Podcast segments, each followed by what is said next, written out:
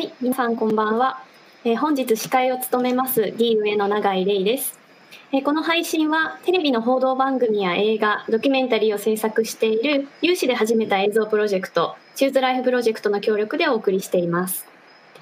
えー今日初めてご覧になる方もいらっしゃると思いますので、D2021 が何かと簡単に説明しますと、え日比谷公園で2021年の3月13日土曜日、14日日曜日に行われる音楽フェスです。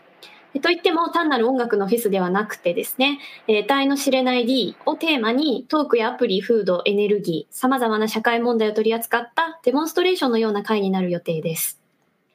え D2021 の新しいプログラムダイアログはですね、ゲストをお招きして D から始まる言葉をヒントにしながら社会問題について対話をし考えていくシリーズになります。え1回目はですね、えー前半は謎のフェス D とは何かっていうことと、えー後半にゴミと資本主義をテーマにしました。え2回目に食と民主主義をテーマに配信を行いました。で、本日は、え3回目ということで、え水は誰のものかというテーマになるんですけれども、えそういった説明の前にですね、D のメンバーとゲストのご紹介に参りたいと思います。えー D のメンバーで、えーミュージシャンの後藤正文さんです。よろしくお願いします。よろしくお願いします。えー同じく D のメンバーで私と同じ、えー哲学対話の活動をしている田代玲奈さんです。よろしくお願いします。お願いします。えーそしてここからはゲストのご紹介です。えー前回に引き続きですね、えー経済思想家の斉藤浩平さんです。毎度お邪魔してます。はい。よろしくお願いします。えー続いてですね、もう3回目になりますけれども、えー歴史研究者の藤原達史さんです。何度もすいません。藤原です。よろしくお願いします。お願いします。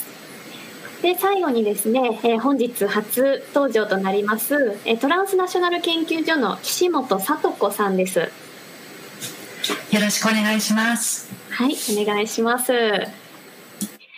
はい、えー皆さんからのご意見、質問も随時受け付けています。えー、ツイッターで、ハッシュタグ D2021 をつけてツイートしてください。えー YouTube でのチャットでも結構です。よろしくお願いいたします。でですね、えっ、と、第2回にあたる前回のテーマ、食と民主主義についてなんですけれども、えー、チューズライフプロジェクトの方でダイジェスト版の動画をあの作りいたしましたので、えー皆様どうぞご覧ください。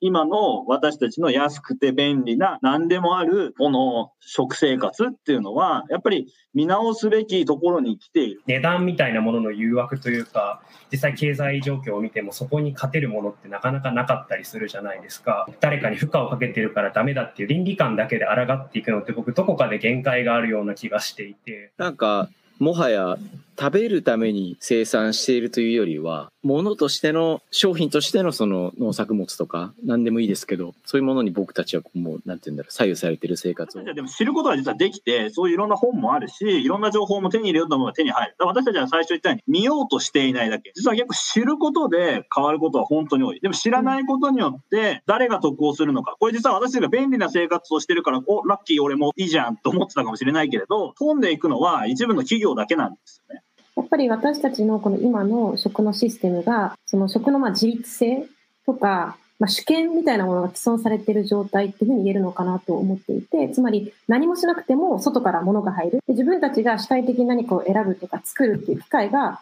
奪われてしまっているっていうのは、やっぱりこう民主主義的な価値が奪われてる。日本は食料自給率がすごく低いんだけど、食品ロスもたくさん出している。で、わざわざ輸送してきてるのになぜか、ロスを出してしまうっていう矛盾した状況が前回とやっぱり重なり合ってるなっていうふうに感じました。食と感情ってものすごく近い。しかも五感全部使いますから、感覚とも近い。でそういう意味で、こう感情と仕組み、これをちゃんとこううまくセッティングして考えていくということは、まあ、食に限らず、大きな我々のもあの課題かなと思って。私自身もそうですけど、そもそも食べるってなんだろうってことをこう思いながら 食べ物に向き合うってことも、まあ一つの始まりの一歩なのかな。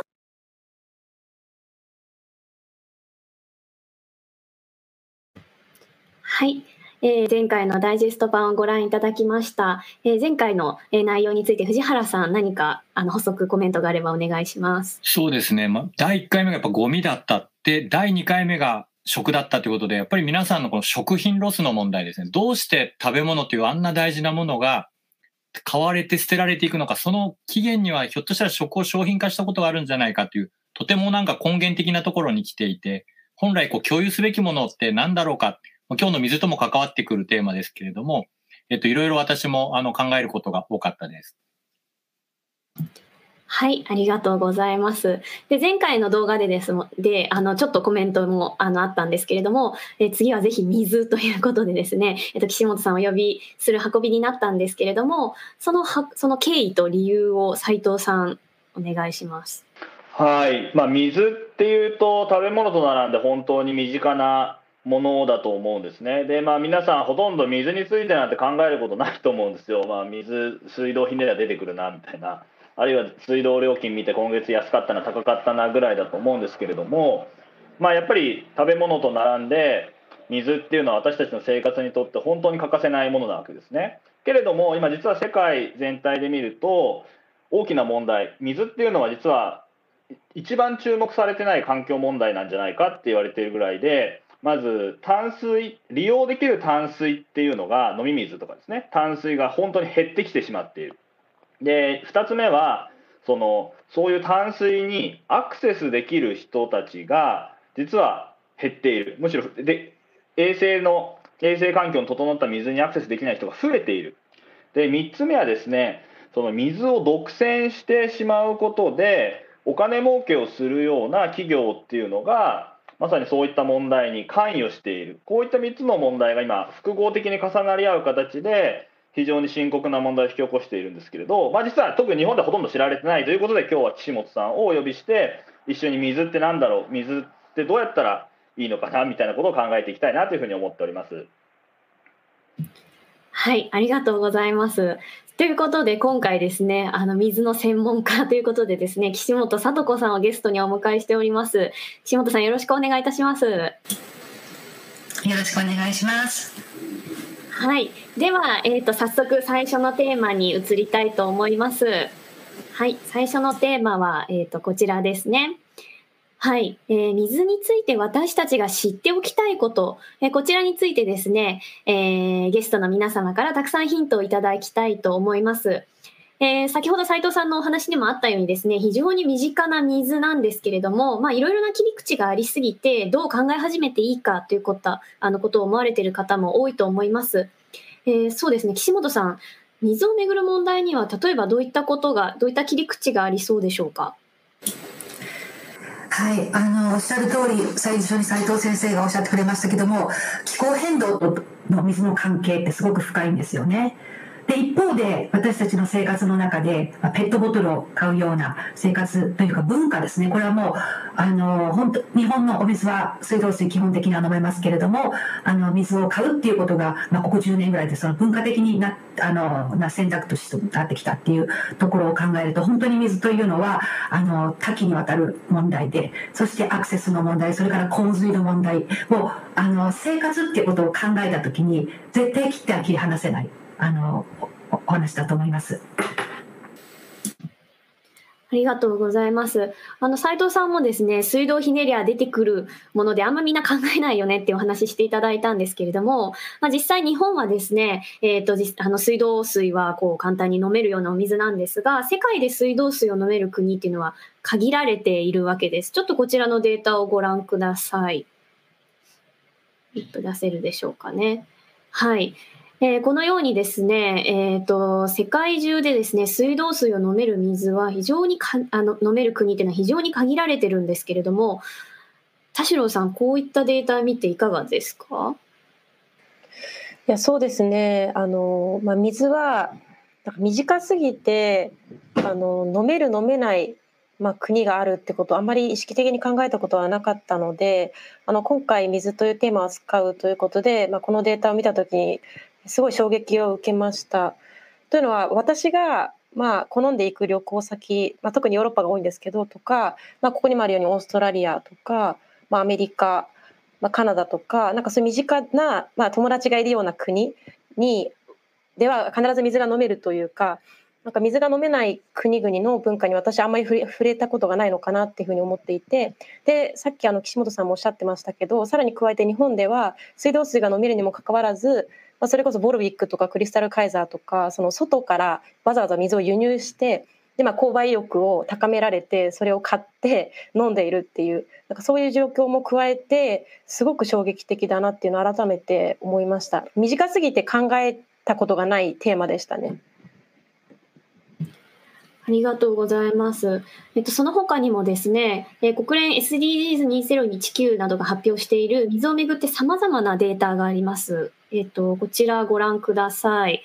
はい。えっと、非常に、あの、わかりやすいデータなんですけれども、えー、例えばですね、7億8500万人は依然として基本的な飲料水サービスを受けられていないですとか、えー、世界人口の5人に2人、えー、自宅に石鹸と水を備えた基本的な洗面設備を持っていないですとか、えー、2030年までに、こちらは未来のお話ですね、えー、7億人が深刻な水不足により住む場所を追われる恐れがあるというデータもあります。他にもですね、えー、全世界の、えー、現在コロナが非常に大きな問題となっていますが、えー、医療施設の4カ所に1カ所では基本的な飲料サービスが欠如しています。え、また20億人は、え、深刻な水ストレスを抱える国で生活しているというデータもあります。他にもですね、こういったデータもあります。はい。えー、汚染された水や衛生設備の欠如が現在、えー、原因の下痢やマラリアなどの疾患で毎年220万人の人が亡くなっています。で、そのほとんどは、えー、先ほどの田代さんの話もありましたが、発展途上国の子供たちです。で、なんとですね、1日に6000人以上が命を落としているというのも、えー、WHO の、えー、データとして、えー、あるわけです。こちらについて岸本さんいかがでしょうか？はい、あのこのいうデータを見ると私たちの世界というのが依然としてそうですねこんなに一部ではすごく豊かなあのこと豊かな差を実現しているいそうでありながら5歳以下の子どもが毎日あの水が原因で亡くなる。でこれはもう完全に防げることですよね。防げるのにあのしなんですけれどもそういう現実をやはりあのきちんと見なきゃいけないと思うと同時にこの問題というのはあの科学的でも科学的でも政治的でも経済的でもいろいろな文化的にもいろいろな問題が関わってきますのでむしろもう食と同じようにですねやはり私たちの身近なところ身近な当たり前っていうのを問うところからその世界の仕組みを探っていくというような、えーえー、ことができたらいいかなと思ってます。あともう一つは、あの、えっと、今出たようなデータで、あの、発展途上国の子供がっていう、まあもちろんこれ大変なことなんですけれども、実はこれ、あの、貧しい国だけの話ではなくなってきてまして、例えばアメリカではですね、近年1500万人の、1500万人の人たちが、まあ、水道料金を払えないってことを理由に、えー、水道接続を切られていると。いうようなデータも、えー、聞いています。これは結構ショッキングなあのことで、決してですね、あの、えー、っと、貧しい国だけの問題じゃなくなってきているのではないかなと思っています。ありがとうございます。その他ですね、えっ、ー、と、藤原さんの方で、えー、どうですかね、水というテーマからどのような問題、課題があると捉えてますかね、コメントいただければ。あの、水はあの飲み水だけではなくて、例えば食べ物っていうのは、肉なんていうのはものすごいにあの水を使わないと、生水を使わないといけないわけですし、農業も考えを使う場合、あるいは考えでなくても地下水を汲み上げるという形で、非常に多くのあの水をせあの使わなきゃいけないんですが、その水もやっぱり今奪い合いになっている、まあ、水戦争というふうに言われてますけれども、まあ、そういう問題と、今の岸本さんのおっしゃったような飲み水の問題と、そしてこう食べ物のによって植える人もちょうどまあ、あの大体同じぐらいの数の人たちがやっぱアクセスができないということを考えますと、とてもこう全部こう繋がっていくんじゃないかというふうな思いをあの感じながら今あのデータを見させていただいておりました。ありがとうございます。ごちさん、後藤さんはいかがでしょうか？そうですね。僕、地元の大井川の問題が最近話題になっていて、まあ、あの、リニアが、あの通るあたりが僕の地元の大井川っていう川の、まあ、水水源を通るとそれでまあ地下水が流出して流域に影響が出る、まあ、あのもう水が減るんじゃないかという話になってますよね。それで静岡県が反対して、まあ、県知事がですよね。そうすると静岡県リニア止まらないからお前ら反対してんだろみたいなこと言ってる人もいるんだけど、まあ、地元にとって大井川って本当にシンボルで島田市とかね僕の地元の流域では、まあ、農業にも使うし工業にも使うし飲み水だしその割に時々やっぱ断水とかなることもないわけじゃないですよね渇水とかね。そうそうだからそういう意味ではまああの新聞とかにも書いたんですけど、まあ、斉藤さんがおっしゃるように水っていうのはやっぱり公もまあ公共の財産だと思うので流域住民にとってはとても大事なものなんじゃないかなっていうのを考えますね水の話というと。はい。ありがとうございます。今おっしゃっていただいたように水っていうのがこう顧問公共財でありながらこう何か特定の権力であるとか構造にこう巻き込まれていくっていうことをあの皆さんのお話を伺って思うんですけれども斉藤さんはいかがでしょうか？はい、まあ、こういうその、ね、データを見るとあ水アクセスできない人って世界にはいっぱいいてかわいそうだな。でまあ途上国の人たちの問題で、まあ、日本人でラッキーって思ったりだとかですね、まあ、あんまり日本人にはこういうデータを見てもね何億人いるって言われても まあでも日本ではあんま関係ないっしょみたいな感じになってしまうわけですけれども。ある意味ではそういうところの水不足っていうのは私たちがまあ加害者でもあるわけですね。これどういうことかっていうとさっきの藤原さんの話もそうですけど、まあ、牛肉であるとか、まあ、こういう洋服のコットンであるとかあるいはですね、まあ、これはあのその新しい本にも書いてあるアボカドとかですね、まあ、そういう南米とかインドとかいろんなところで作ってるわけですけれども、まあ、そういうのを作るのにも大量の水が必要になるわけですね。でこの作ったものっていうのは水をいっぱいそこの貴重な水をですね使って作られるんだけれどもでもそれが結局輸出されちゃって日本のまあお店に並ぶっていうことは言ったら我々はそこの地域の水を輸入しているわけですね。まあ、これバーチャルウォーターっていうんですけれどもだから目に商品として手に取った時には目に見えないんだけれども実はその目に見えない水が大量に日本にやってきていてでどういうことが起きるかってその結果として例えば本来であればそこの地域の人たちが使うような水が使えないなぜかっていうとその土地とか地下水へのアクセスっていうのを全部大きな会社が抑えてしまっていて、えー普通の人たちは水の料金が高くて支払えないとかあまりにも水を使いすぎて水源が枯渇してしまう。そういう問題が起きてるっていうことなわけですけれどもその時にじゃあ私たちは無関係かって言ったら今言ったみたいに無関係じゃないですよね。明らかに我々がそういうの買いまくってるからそういうことが起きている。でこれ長期的に見るとそれでまあついに私たちにも影響が出てくるってことですね。こういう持続可能じゃないやり方を続けていると今例えばカリフォルニアとかオーストラリアとかではもうその地下水を吸い尽くし上げちゃってもいろいろ今までアボカドとか作りまくってて牛肉とか作りまくってたらもうねえわ水みたいな。もうあとの数十年でなくなるそういう地域がいっぱいあるんですね。アメリカとかででもですよ。でそうなってくるともはや途上国だけの問題じゃなくなってきて私たちの生活にとって必要な食料なんかももう輸入できなくなってしまってとかそうなってきたらね私たちの日本の食料自給率は37%非常に低いですから身近な問題になっていくだからこれ今本当に一生懸命考えなきゃいけない問題で今日の大事なテーマだと思います。ありがとうございます。田代さんはいかがですか？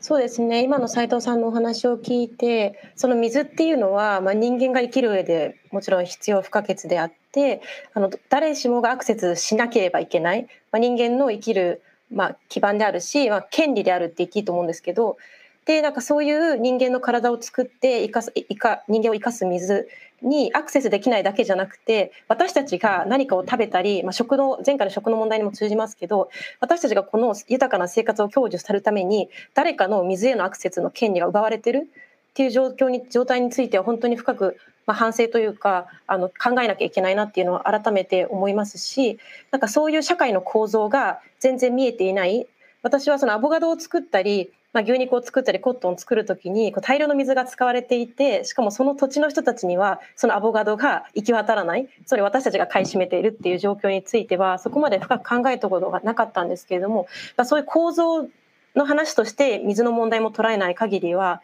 ただただなんかあのなんですかね豊かな国と貧しい国があって飲める水と飲めない水がありますみたいな単純な話じゃないんだなっていうのを改めて今あの考えました。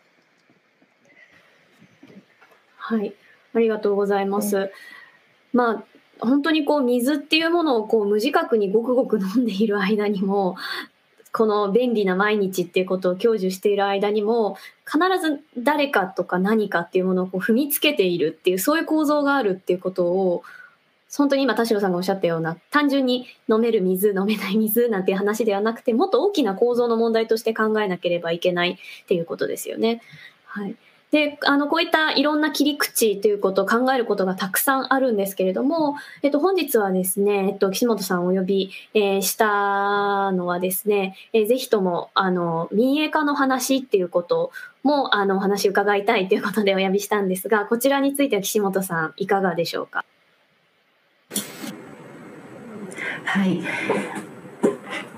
いろいろな切り口の中で、一つ、まあ、私たちの今、特に日本社会の中でも、あの、民営化っていうことが、あの、まあ、今年やかになってきていますけれども、じゃあこの意味っていうのは何なんだろうかと。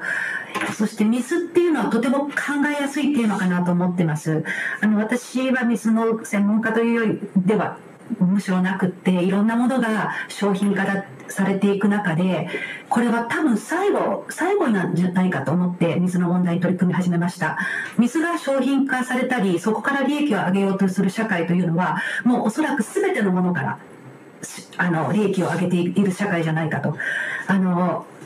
おっしゃったようにお水というのはお金持ってるとか持ってないとか関係なく全ての人にこれ生物にとっても必要なものですのでそしてそして人権でもありますこれは国連で定められた人権でもあるわけですですのでそういったものを市場原理だとかあの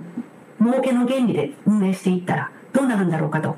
で、コモンズという話が、あの、この間ずっと、あの、一つのテーマとしてありますけれども、この水より想像しやすいコモンズっていうのは、まあ、私はないのかなと思って、あの、そこからじゃあ今日、あの、見えかっていう問題だけでなく、まあ、それを一つの切り口として考えていけたらいいかなと思っています。はい、ありがとうございます。ということでですね、え早速次のテーマに移っていきたいと思います。で前回と同様ですね、えっと、ここういったあのテーマから入っていきますけれども、あの問いを立てつつ視聴者の皆様とダイアログ、対話をしていきたいと思います。コメント欄からも拾っていきたいと思います。で、えっと、の先ほどですね、え民営化、水道民営化という言葉、皆さんあの聞かれたことあるでしょうか？この民営化という言葉は、果たしてコモンズというお話もありましたけれども、これは果たして民主化を指し示すのかというような、えー、ところから考え始めてみたいと思いますが、えー、後藤さん、いかがですかね？はい。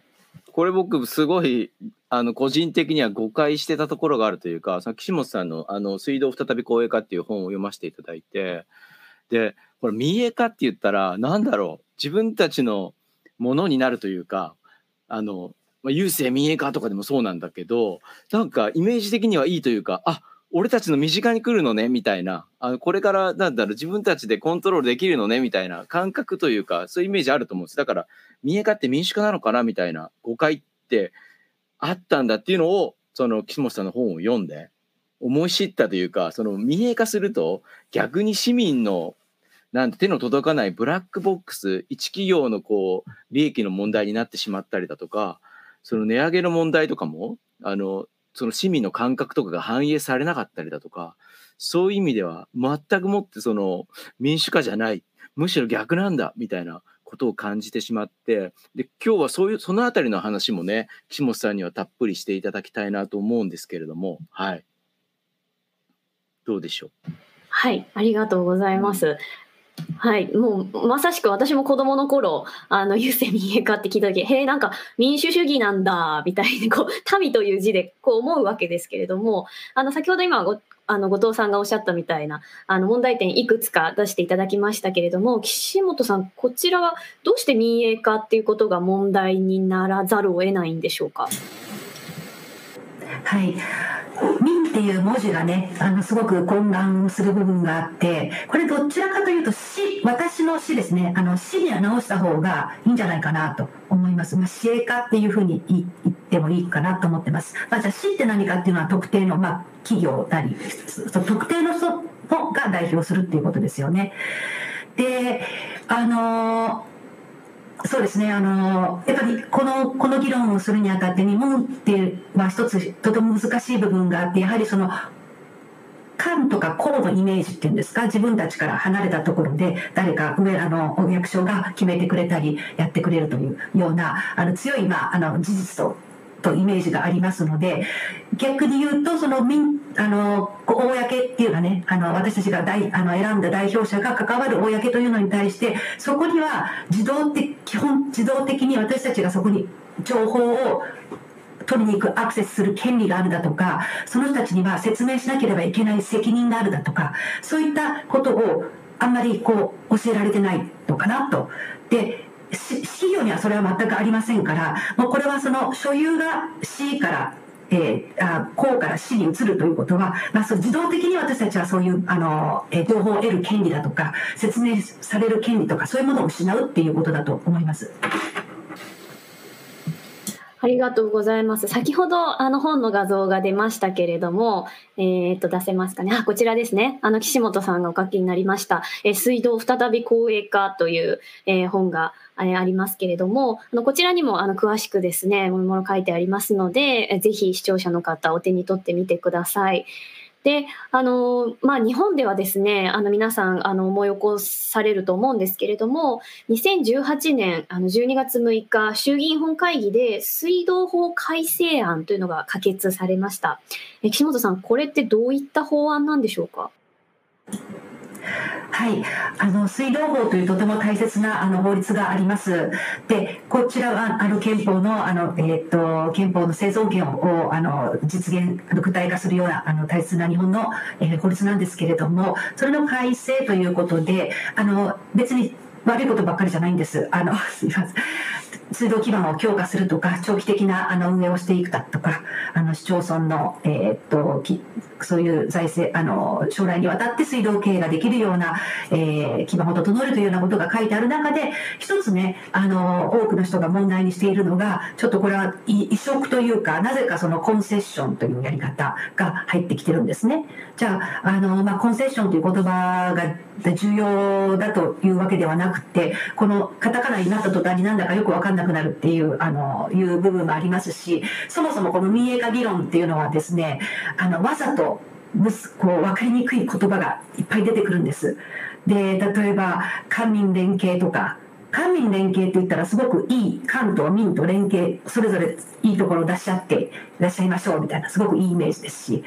あの、コンセッションなんて言ったら、あの、なんか民営化、民営化はなんかちょっとまずいけど、合事象ならいいんじゃないかとか、とにかくそういういろんな混乱をがあるんですけども、まあ、今回の水道法改正で、やはり多くの、市民団体とか、あの研究者とか、労働組合とかいろんな人が問題にしてるのは、このコンセッションという、その運営、その運営をまるっと、あの、企業にお任せするというやり方だと思います。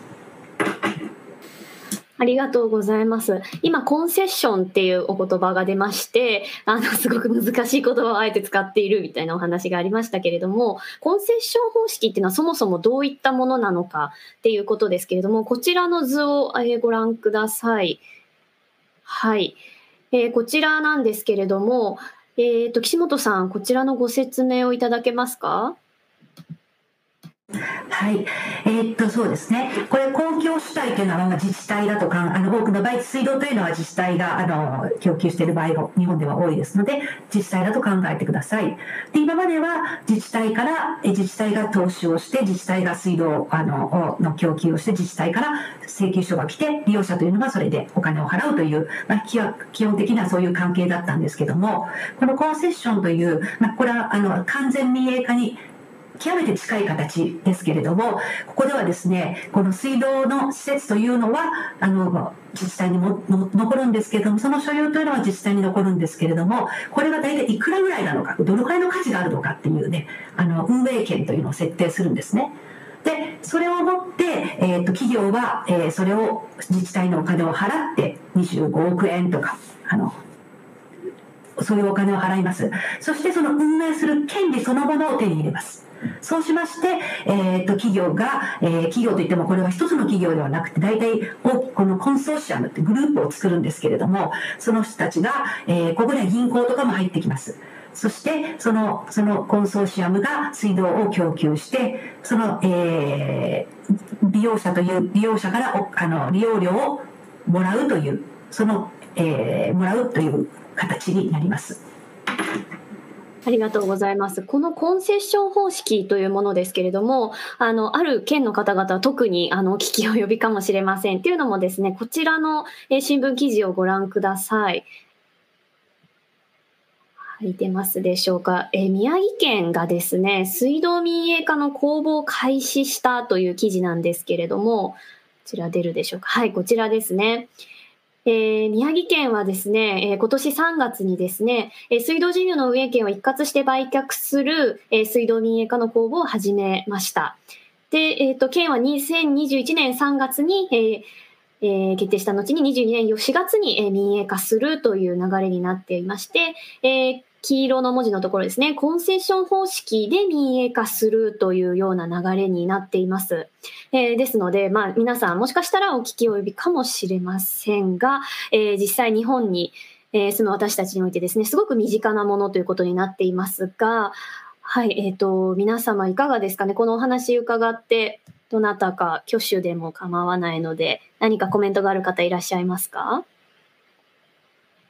はい、じゃあじゃあ田代さん。と岸本さんに岸本さんに質問なんですけれどもお伺いしたいんですけれどもこの,、まあ、あのメリットももちろん最初に出していただいたと思うんですけれどもそれでもこのコンセッション方式が問題になったり、まあ、それこそ市民がまあ声を上げてその水道の民営化に反対しているした中でえなぜこの法案が可決されたのかなぜ賛成する人が多かったのかっていうことをもう一度お聞きしたくて。あの企業との癒着だとかいろんな問題があると思うんですけど結局あの市民というか国民にとってはデメリットが多いじゃないですか。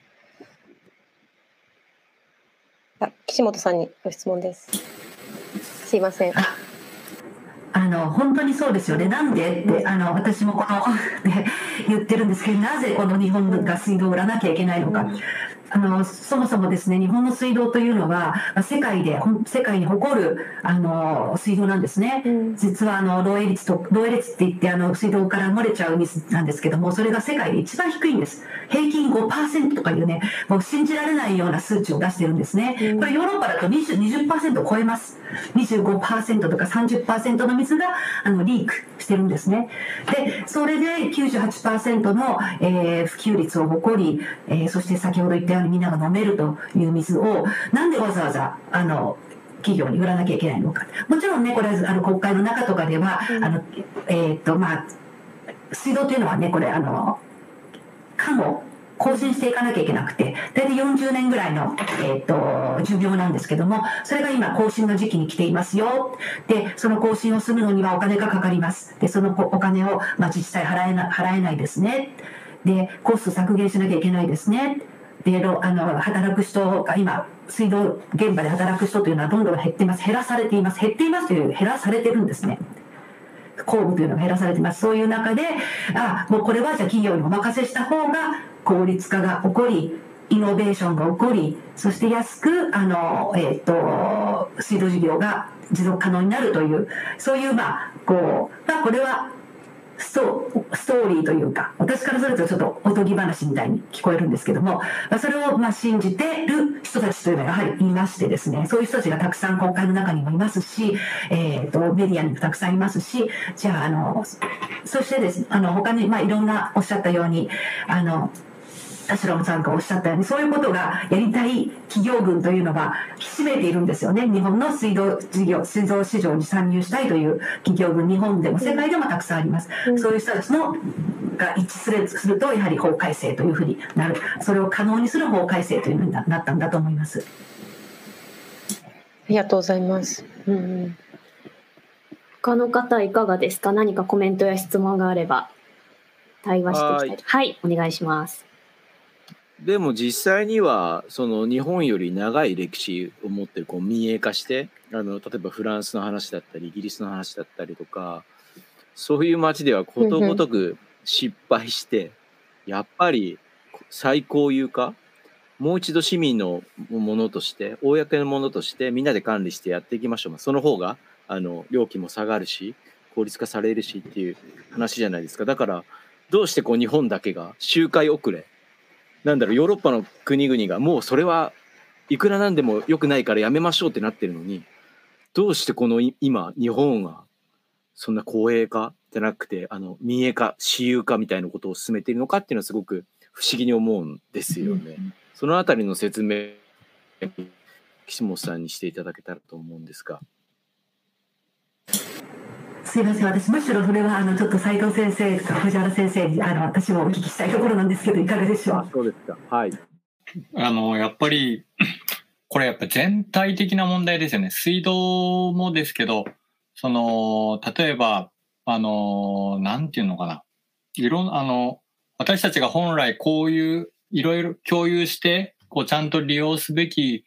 えものである、に、あるっていうのは、実はすごくこう、美味しいぶ、あ美味しいっていうかな、これを使えばものすごくこう、利潤が生まれてくるような、まあ、あの、まさにこう、えっと、食い物になってで、日本にとっては、ずっとそういうものがうまく守られてきた部分があったために、むしろ価値がものすごく上がってきて見えていて、で、しかもグローバル、今までのこう、特に小泉政権から特に今の、えっと、最近まで続いてた安倍政権に至るまで、やっぱり全体としてこう、あの、できる限り日本にあるそういうふうな共有資本っていうものを解放しましょう。フランスにも世界各地の様々なこう、あの、企業に解放しましょうというふうな、えー、まあカジノもそうですよね。そういう流れの、まあ本当に一環だなということを、あの、やっぱりニュースなんかを見ていると思いますよね。やっぱり行き詰まってるんですよね、そうやってパリとかイギリスとかでもう失敗しちゃって、パリの水道会社困ってて、ウドスペイみたいになってるわけですね。だからそれで、おそこにいいのあんじゃんみたいな感じで、周回遅れで、まあ、日本が狙われている。で、まあ、日本人なんかはね、そういうのにも今ある水道システムに慣れきっちゃってるので、まあ、ちょっと変わったって大丈夫でしょうっていう風なまあ、やっぱり緩みが非常にありますよね。でそういうところにやっぱりこうどんどん入ってこようとする。でこれは今藤原さんがおっしゃったみたいにあの別に水道だけじゃなくてこの間の出来事で例えば種子法を改正しようとか種苗法を改正しようっていうことであのまあすごい雑に言ってしまえばこうね例えば資本主義で何か新しいものを売ろうとしたらやっぱり iPhone みたいなもの作んなきゃいけないじゃないですか。そしたらもうみんな買うからこれすごい売れるんですけどもう iPhone みたいなものってなかなか作れないですよね。で特に日本なんかも何も作れなくなってきている。でそうするともう今あるもの今ある財産を売ってしまった方がそこに新しい市場を簡単に作り出すことができる。普通に iPhone 作ろうと思ったら新しいものを生み出して新しい魅力的なものを作り出さないとあの発明しないとねあの売れないわけですけれどももうそこにあるわけです。水とか種子とかそういうものは。それも売っちまえと。それがこの今の私有化って話になるわけですけどやっぱりその私有化の問題点っていうのはもともとはみんなのものなわけですね。みんながアクセスできるしみんな平等に使える。なんでそうかっていうとみんな生活に必要だからですね。でだからそういう意味で言うと僕の言葉を使えば潤沢にあるんです。豊かにある。ででもそれだと誰もお金払わない。でどうするかっていうと市場はそれを囲い込むんですね。本当はみんなにとって必要なものなんだけどそれを特定の人しかアクセスできない。これは俺のもんだってまず囲い込んでしまう。でそうすると今までと同じ水にアクセスするために今度はお金を払わなきゃいけなくなってしまうんですね多くの人たちは。でもそうするとその企業持ち主にとってはそこでお金が入ってくるようになるけれども残りの今まで水を普通に使ってた人たちにとってはどういうことが起きるかっていうと今まで本当に安かったあるいはタダだったものに対してお金をよりたくさん払わなきゃいけないあるいはお金を払わなきゃいけなくなってしまう。ということは多くの人たちにとってはむしろその豊かさが壊されて囲い込みのせいで豊かさが壊されて希少性が生まれてしまう。アクセスできない。貧しさが生まれてしまう。欠乏が生まれてしまう。資本主義ってのはその欠乏を生み出すことによって価値を増やしていく。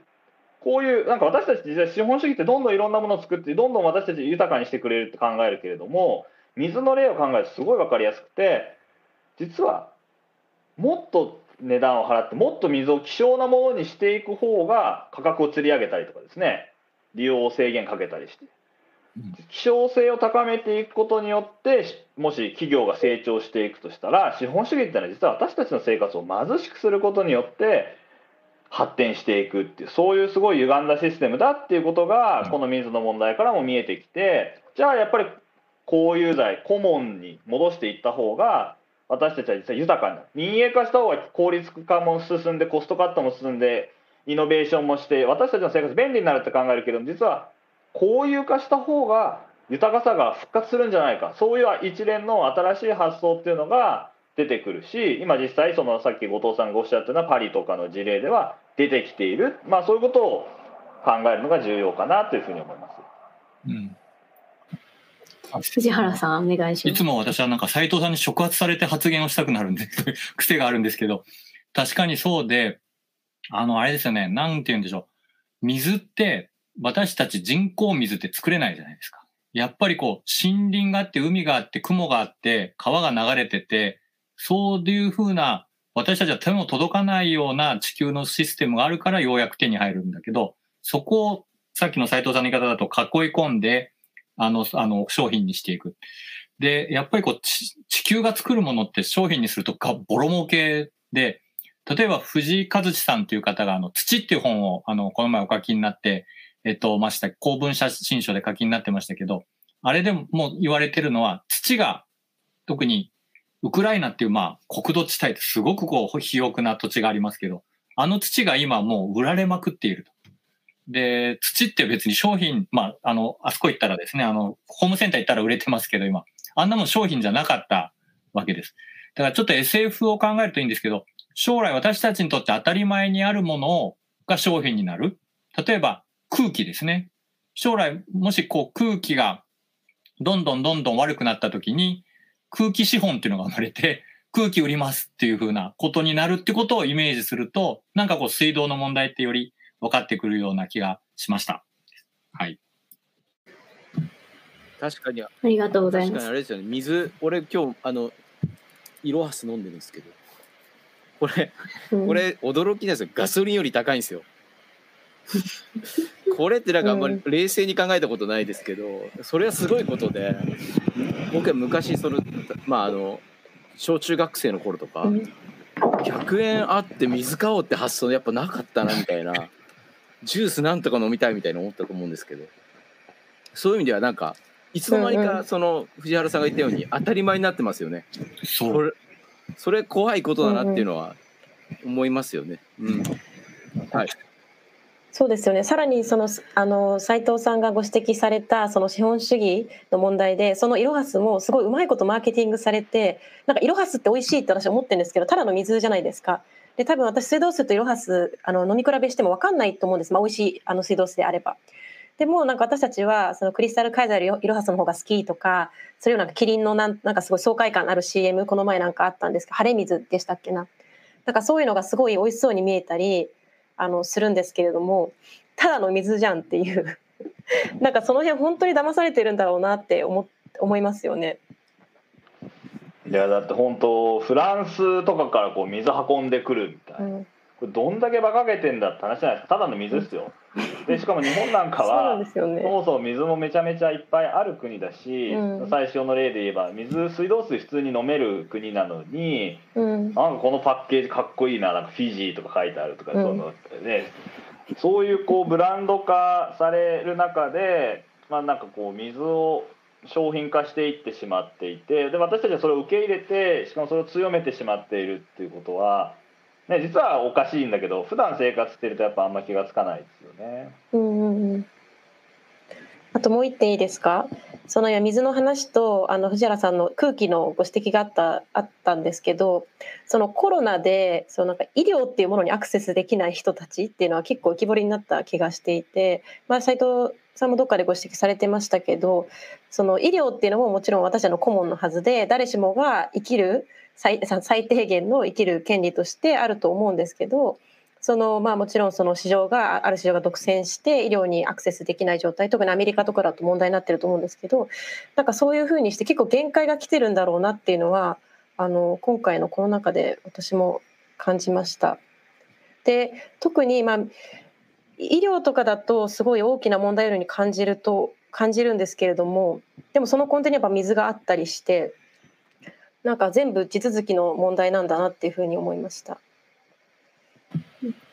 ありがとうございます。まあ、あの皆さんがあのご指摘いただいた通りですね、水、みんなのもの、コモンズ、公共財であるはずのものが商品化されていくっていうあの重要なキーワードがあったと思います。で、この商品化っていう言葉も、こう、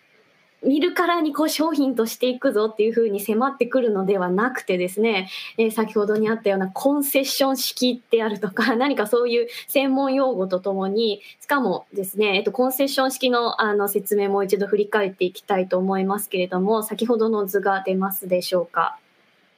えー、コンセコンセンション式っていうのはですね、その施設の所有権を自治体に残したまま、えー、民間事業者に運営権を委託するというやり方なわけですけれども、これもこう、所有権をじゃあ公共主体に残すんだから民営化じゃないじゃないかっていうふうにこう一見すると思えるわけですよね。でも本当はそうではなくてっていうところになっていくと思うんですけども、岸本さん、このあたりいかがですか？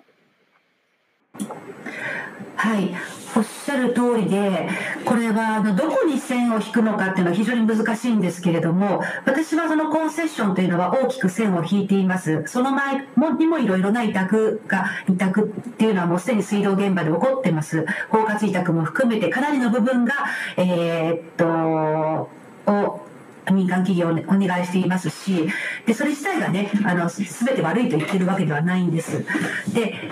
でも、このコンセッションの問題点は、これ、お金と人とが動きますので、つまりはそれは意思決定が動くということなんですね。つまりこの水道事業をこれからどのように長期的に運営していくか、どのぐらいの投資をして、それからどういう技術を使って、そういった重要な決定ですね。それを当然この事業を運営する人というのは、まあ、あの、が決めていきますので、それは今、委託でしたら今まではそれはこうに残って、じゃあこの部分とこの部分とこの部分だけお願いしますっていうお話だったんですけども、そういった意味ではもうかなり根本的な違いがあると思っています。で、で、確かにあの在あの所有権だけはあのもう所有あの建物とかね施設の所有権だけは残りますけどもそこでやっぱり働く人たちがいるからねそこで働く人たちの中に知識があって、職場に知識があって、そして、例えば災害が起きた時にどうするかというような、そういうトレーニングがあって、いろんなことが、この仕事っていうのは、あの、ただ単にお金の話ではなくて、この、ま、まさに田代さんおっしゃったようにコロナ禍で分かったことは働く人たちがいてこそなんですね。そういうことも考えると、このコンセッションという、この人とお金がと意思決定す、もう丸ごと動くということで、もう私たちの手から離れるというふうに思った方がいいと思います。はい。はい、後藤さんお願いします。なんかその話ですごく、まあ、岸本さんの本にも書いてありますけど、地域によって水の性質って違うから、その必要な技術が違うって話とか、すごい思い当たるところがあって、スタジオとかもあの地域によって文化が違ったりするんですよね。なんかねここのスタジオはドラムのことすごい大事にする文化だなとかギターになったらみんな盛り上がるけどベースになったらみんな寝ちゃうなみたいな そういうことあったりするしてなんかそういうのってなんかこうスタジオとか街ごとの音楽の流れってやっぱ作り方とかそういうのがあってでやっぱ技術っていうのはそういうスタジオとかに張り付いてたりとかしてま、そこで長らくこうアシスタントたちにこう巡り巡ってこう街の色になったりスタジオの色になってるみたいのがあるんだけど水道もそれと同じように今までこう歴史的にずっとこうあの経験上こういう時にはこういう処理をした方がいいっていうのはあの伝わってきてるってことですよね多分ねその現場でね。それがなんかこう私有化された時にそのコストカットとかそういういろんな理由によってこう従業員の移動とかがあるともしかしたら途切れるそういう心配とかあるのかなっていうのはあの岸本さんの本を読んでも思ったしなんか少し怖いことだなとは思いますね。こう、公にあることでこう、つながっている技術体系みたいなものがね、こう、利益というな、もとで、こう、その資本主義と、その利潤追求のもとで、なんかこう、失われることがあると、恐ろしいことだなっていうのはちょっと、例えの一つとして思いました。はい。そうですよねあの、まあ、今回のテーマの「水は誰のものか」っていう話だと思うんですけどあの水は多分みんなのものであってある特定の企業のものじゃないっていうのは私たちは普通に考えてわかると思うんですけどじゃあその何にお金を払ってんですかね私たちは。あの技術代とか、まあ、パッケージ代とかだと分かる、まあ、そこまで分かるんですけどその水によって企業が利益をなんか出すとかそれってことは水は彼らのものってことじゃないですかその分。だからその発想はなんかちょっと普通に考えて違うんじゃないかなっていうふうにあの誰しもが 思いたくなると思うんですよね。藤原さん大丈夫ですか？戻って来られますかね？まだあ。その辺ちょっと斉藤さんにもう一度お話を聞きたいなと。うんそうですよね。だから水で、まあ、一番手っ取り早いお金を儲ける方法って言ったらやっぱ水道料金を上げることですよね。今大阪とかすごい安いんですよね。でやなんか今月とか僕700円ぐらいだったんですけど家族4人家族で。700円かよみたいな。でもすごい安いんだけどペットボトル7本だ。あの逆にやそう。安いからこそ逆にその民営化して価格を上げる余地があったりするわけですね。だからそういう地域っていうのはむしろ狙われやすくて非常に危ないなっていうふうに思ってるんですけれども。でまあ無制限に上げることってのはなかなか難しいですよね。じゃあどうするかっていうとやっぱり今まで働いてきた人たちを今度アウトソースして非正規雇用にするとか、えー、派遣労働者に切り替えていくとかですね。あるいは、まあ、メンテナンス代とか、まあ、これから水道管変えるのをお金かかるから民営化しようかって話になってるわけですけれども、まあ、もうちょっと使うかとかですね。えー、古くむしろメンテナンスの頻度が下がってしまったりだとかあるいは何ならですね採算が合わないところはもう止めてしまえっていうこともできるわけですね。もうこの村はもう過疎化してるしもういいんじゃないの？あとはもう適当にやってもらおう。まあこれってすごい極端な例ですけれども究極的に民営化をしていくっていうことはこれ例えば郵政民営化の時もねそういう話出てましたけども究極的に民営化していくっていうことはその会社が儲からないというふうに考えたんであればもうサービスを止めてしまう。あるいは今まで毎日だったものを2日に1回にしてしまうとかそういう形で最終的にはですね質そのものが大きく下がっていってしまう可能性があるっていうことがやっぱり結構問題で例えば水の質が1回下がってしまったらね。でその働いてる人たちの知識が一度失われてしまったらなかなかやっぱ取り戻せないことになってしまう。でそういうこう貴重なものなんだ。しかも危ういものなんだ。脆いも一度崩れたら戻らない。脆いものなんだっていうことを私たちは再認識しなきゃいけなくて、まあ、特にこれから気候変動がですね深刻化していく中で、まあ、日本の場合はどちらかというと雨が降らなくなるというよりかより降るようになってくるわけですけれどそういった時にじゃあ水をまあちょっとダムの話とかになると水道とまたね管轄が変わったりしちゃうんですけれどもどういうふうに貯めるのかとかこれ放流に関しては本当に人死んだりするので人命も関わるし、まあ、どういうふうにこの大量の水を管理するようにしていくのかとかそういう本当に命に直結するような問題を一企業に任せてしまっていいのか。でこれ本当に任せちゃいけないなっていうのを私たちは本当はあの福島の原発事故の時にやっぱり学んだわけですよね。隠蔽体質とかいろいろあったわけじゃないですか。でそういうのを全く反省せずにまた今度は水も、えー、種子法もうんぬんかんぬんってなってしまうのが今が本当に踏ん張り時。逆にこれ千本さんのあの書かれててすごいいいなと思うのはやっぱり逆にね私たち慣れきっちゃってるから水の話は。なんでこうやって今番組があるかこういうテーマ取り上げるかっていうとやっぱり水が民営化されるっていう危機に直面するからですね。やっぱ危機っていうのはあこれやべえっていうのは本当に多くの人たちが気が付くきっかけになる。そういうまあ本当に最後の踏ん張り時っていう形であの考えていくきっかけにしたいなというふうに思ってます。とね、やっぱり田舎に住んでるとよくわかるんですけどやっぱりこうあの、赤字ローカル線ってすぐ廃線になっちゃうんですね。まあ、J、JR になって、いわゆるこう、あの、何が、あの、どこに必要かっていうのは、こう、儲かるか儲からないかっていうのが基本的に議論になってしまって、そこに住んでるおじいちゃんおばあちゃんにとってどうかって話にならないし、郵政民営化の時も、郵便局って、ね、よく言われましたように、あの、単にスタンプをして、こう、年金をいろいろ、あの、口座でチェックしてっていうだけではなくって、まあ、その場でいろいろなアドバイスを郵便局の方がされたり、ある意味人の集まる場所だったりして、コミュニティの中心だったのが、ある意味こうなんかいまとまっていってしまって、消えていってしまって合理化して統合しちゃうっていうことで、だから、その、あの、プロフィットっていうのがやっぱりこう、重要で、こう、あの、岸本さんがこの、あの、ところで、えっと、掲げてらっしゃるが、No Profit from Water って書いてありますよね。こう掲げて運動されて。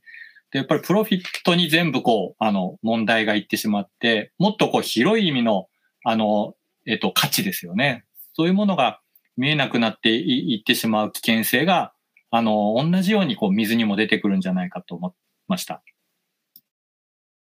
ありがとうございます。先ほどですね、ちょうどあの水の価格のお話についてあの出たんですけれども、ちょっとこちらのデータをご覧くださ。い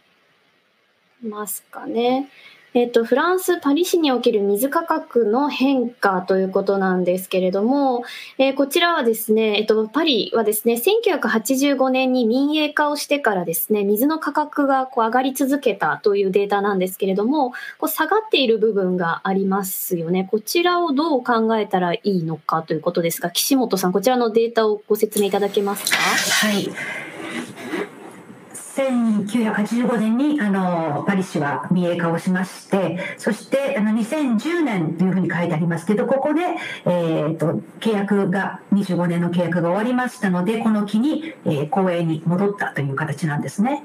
で、その理由というのはたくさんあるんですけども、価格もその一つでして、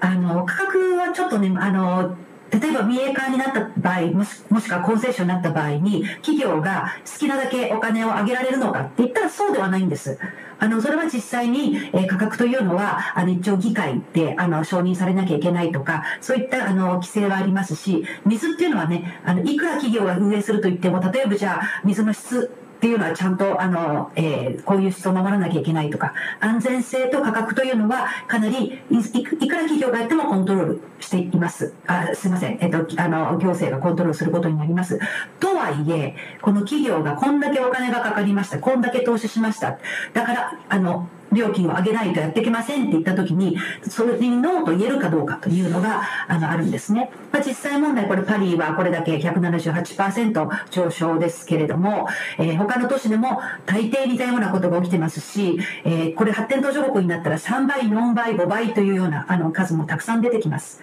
ただ一つちょっと注意したいのは民営化になったら必ず価格が上がる。逆に公営になったら必ず下がるというような、まあ、単純な相関関係があるとはあのいいあのあまりそういう単純な話ではなくてですねむしろこのこの価格が下がった意味なんですけれどもこれ価格を下げるっていうのはな基本的には一番簡単なのは労働者のコストをカットすることなんです。これ企業が一番得意とすることですけどももう一つのやり方は投資をしないということです。これによって価格を下げることは簡単なんですね。です。で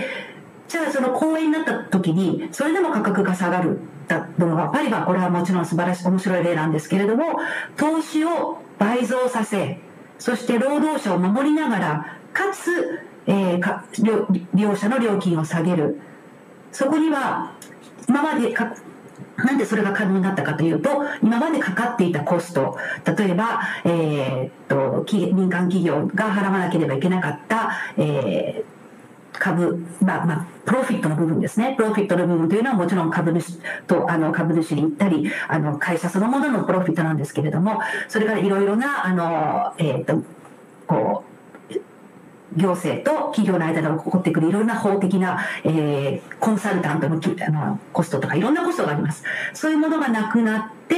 えーむしろ投資を増やしながら未来あの長期的な水道運営をしていく投資を増やしながら環境を守りながら労働者を守りながらかつ価格を下げることができたという非常に興味深い例です。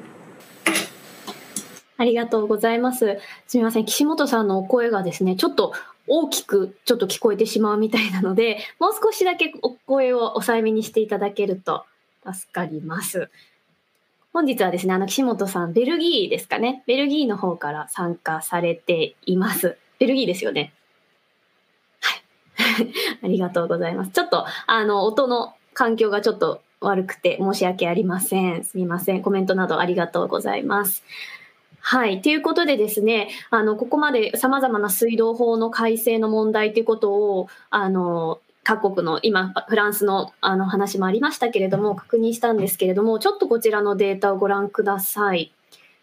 はい、えーこちらはですね、えっ、と、水管分、水の文化センターの調査なんですけれども、水道法が改正されたことを知っているかという調査ですね。えーなんとですね、知らないという方が63.1%、で、えっと聞いたことあるが内容までは知らない。28.6%、そして内容も知っていますよっていう方が8.3%ということでですね、8割の人が内容を知らないっていうような現状になっていますが、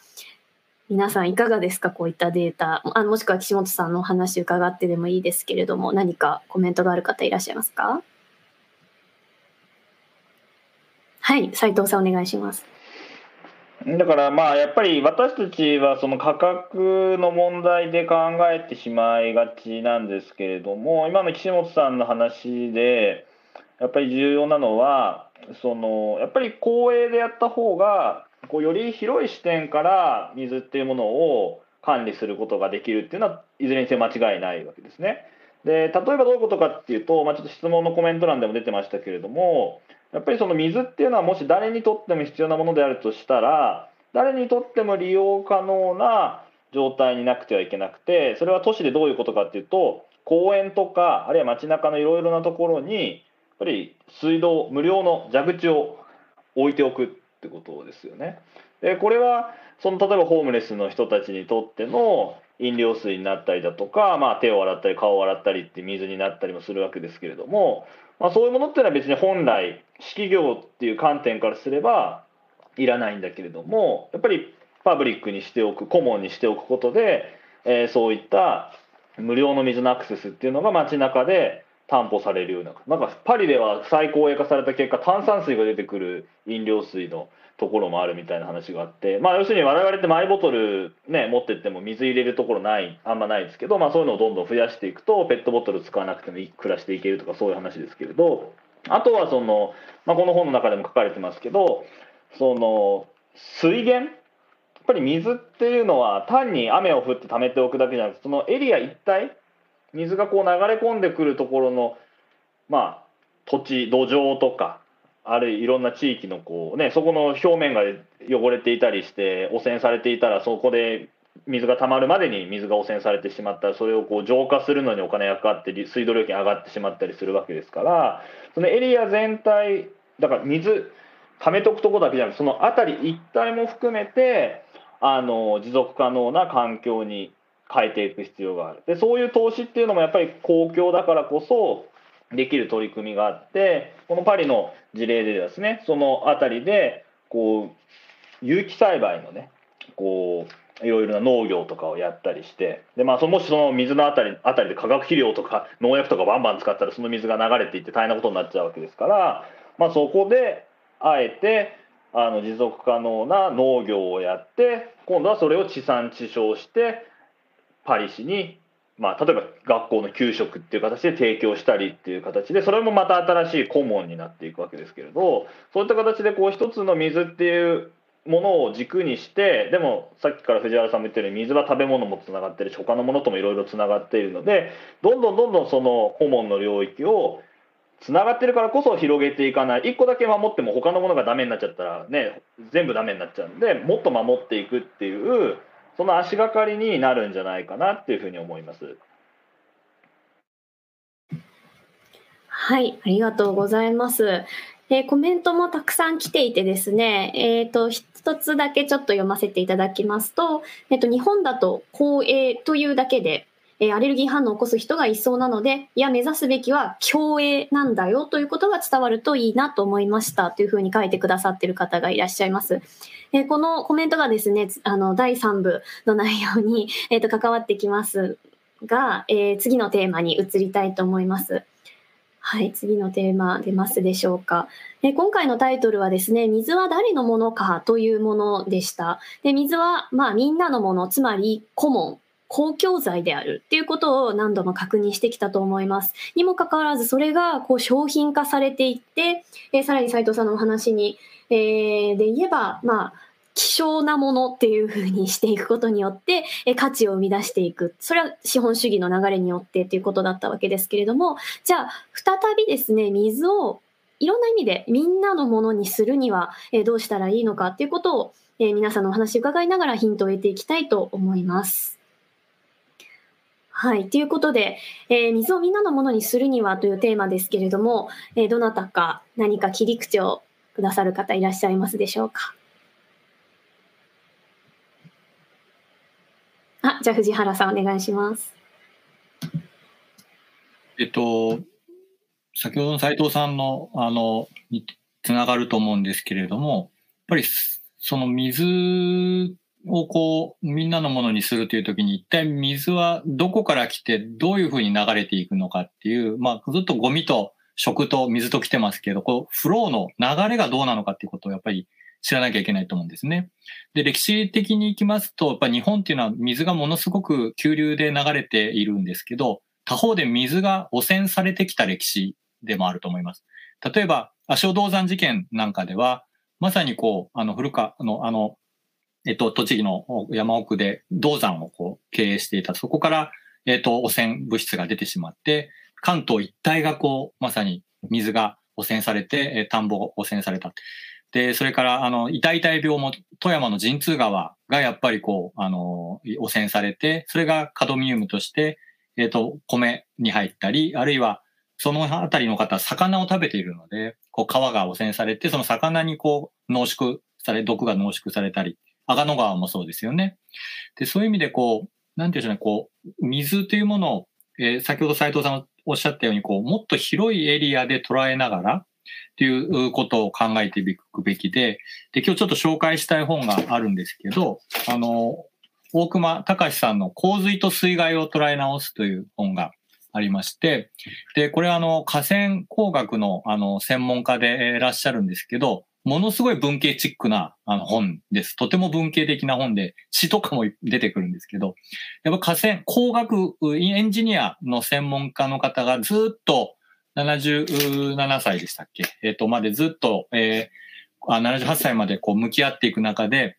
どうやらあまりにもダムをもものあの作りすぎてきて、で、それであの治水をやろうと思っていいた結果、なんか水と人間の付き合い方がこう離れてきちゃった？つまり水はみんなのものにすると思ってたのが、実はなんか水がすごく私たちより遠いところに行っちゃった。で、本来洪水というものももっとこう、付き合いのあるものだったのなんだけれども、で、だけどもだんだんそれは水害化してくるというか、あのコンクリートで覆われすぎていって、ある一点突破で流れていったりという風な、すごくこう、脆い、こう、治水の状況っていうのを一方で作り上げてきているということを考えると、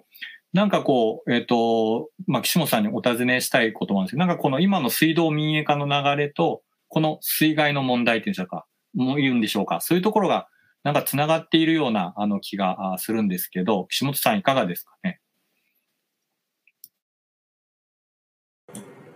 はい。音大丈夫でしょうか？さっきちょっとすいませんでした、皆さんに。今大丈夫ですか？このぐらいで。大丈夫です。えはい、あの今までの議論にすごくつながってるなと思うんですけれどもこう水道供給ってねこの浄水下水ってそこだけのまあコンセッションというとそこだけをね見てるようななるんですけども皆さんおっしゃるようにこれ全て上流から下流までつながっていまして雨からね海までつながってましてこれをあのどのように広域的に広域的というのかな、その農業も含めて、それからあの水を守るって、あのすみません、あの水源を守るってことを含めて、そしてさ特に日本では本当に最重要課題だと思いますけども、洪水から命を守る。